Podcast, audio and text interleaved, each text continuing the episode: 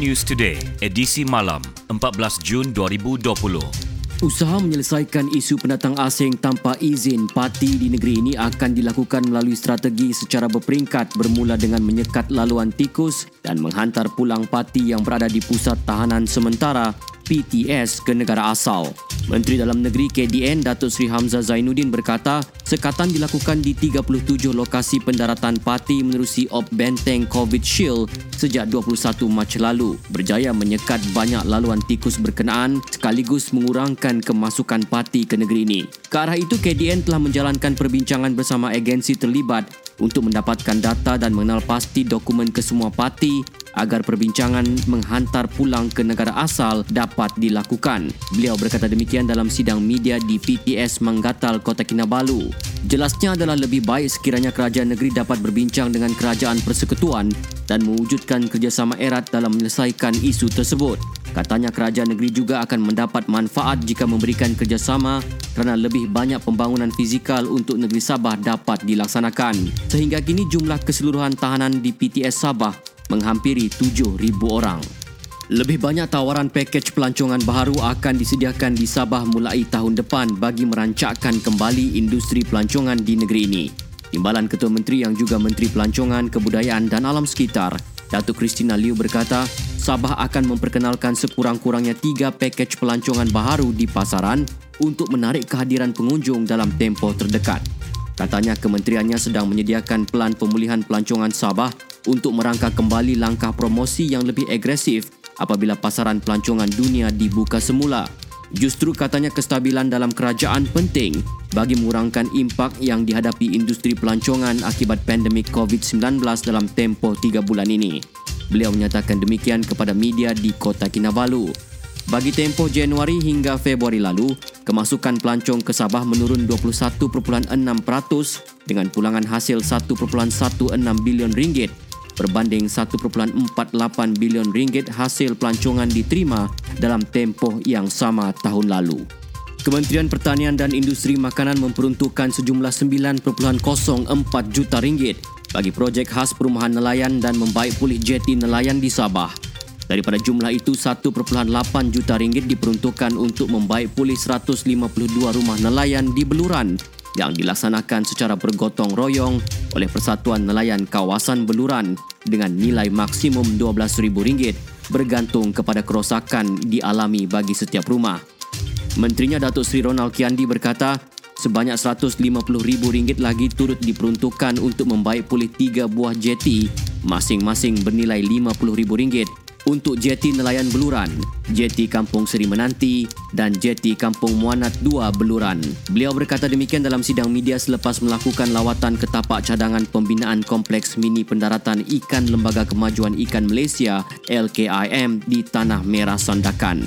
Sehingga kini sebanyak 48 buah rumah yang dibaik pulih siap sepenuhnya manakala selebihnya 102 buah lagi akan dipercepatkan pembaikannya. Sebuah kompleks mini pendaratan ikan dicadang dibina di Tanah Merah Sandakan. Kompleks pendaratan lebih sistematik dan berpusat itu dicadang dibina di atas tanah berkeluasan 8 hektar. Menteri Pertanian dan Industri Makanan, Datuk Seri Ronald Kiandi berkata, pembinaan kompleks tersebut yang dimuatkan dalam rancangan Malaysia ke-12, RMK-12 itu dijangka akan dimulakan sejurus keputusan bagi tiga peringkat kajian melibatkan kajian tanah, penilaian kesan persekitaran serta kajian impak sosial selesai. Katanya kompleks itu yang mampu memuatkan kira-kira seribu bot untuk melaksanakan kerja-kerja pendaratan ikan bakal dilengkapi dengan kemudahan bilik sejuk, kilang ais dan jeti pendaratan bot.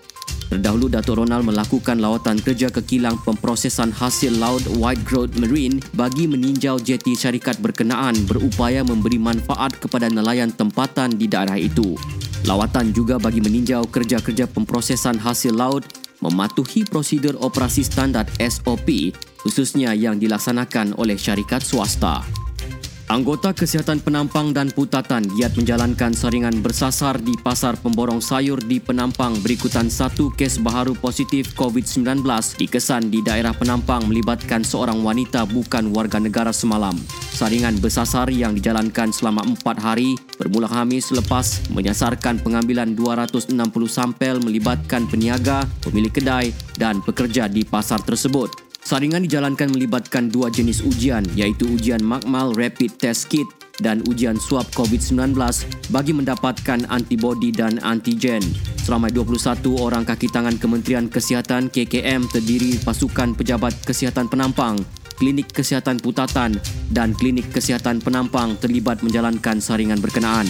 Dalam pada itu, Pengarah Jabatan Kesihatan Negeri Sabah JKNS Datuk Dr. Christina Rundi memberitahu ujian saringan bersasar akan dijalankan secara berterusan. Semalam, Datuk Dr. Christina dalam satu kenyataan memaklumkan jumlah kumulatif kes positif COVID-19 di Sabah meningkat kepada 358 kes dengan dua penambahan kes baru dikategorikan kes tempatan masing-masing di Kota Kinabalu dan Penampang. Operasi tamu mingguan Jalan Gaya Kota Kinabalu yang memasuki minggu ketiga hari ini berjalan lancar mengikut prosedur operasi standard SOP yang ditetapkan. Pengerusi Persatuan Penjajah-Penjajah Jalan Gaya Kota Kinabalu, Lee Chi Kiong berkata, setiap pengunjung yang datang ke pasar minggu itu perlu memakai pelitup separuh muka dan menjalani saringan suhu badan terlebih dahulu. Katanya suhu badan mencecah 37.5 darjah Celsius adalah tidak dibenarkan untuk berkunjung ke tamu mingguan berkenaan. Selain itu, pengunjung juga perlu mengisi beberapa butiran diri termasuk nombor telefon dan daerah asal pengunjung bagi memudahkan perhubungan jika wujud gejala wabak COVID-19 pada masa akan datang. Beliau menyatakan demikian kepada pemberita selepas memantau operasi tamu mingguan Jalan Gaya Kota Kinabalu pagi tadi. Setakat ini sebanyak 69 lot peniaga beroperasi di tamu mingguan Jalan Gaya Kota Kinabalu sejak dibenarkan beroperasi pada 31 Mei lalu dengan kapasiti pengunjung 120 orang. Setiap gerai dihadkan kepada dua pengunjung sahaja bagi mengelak kesesakan berlaku.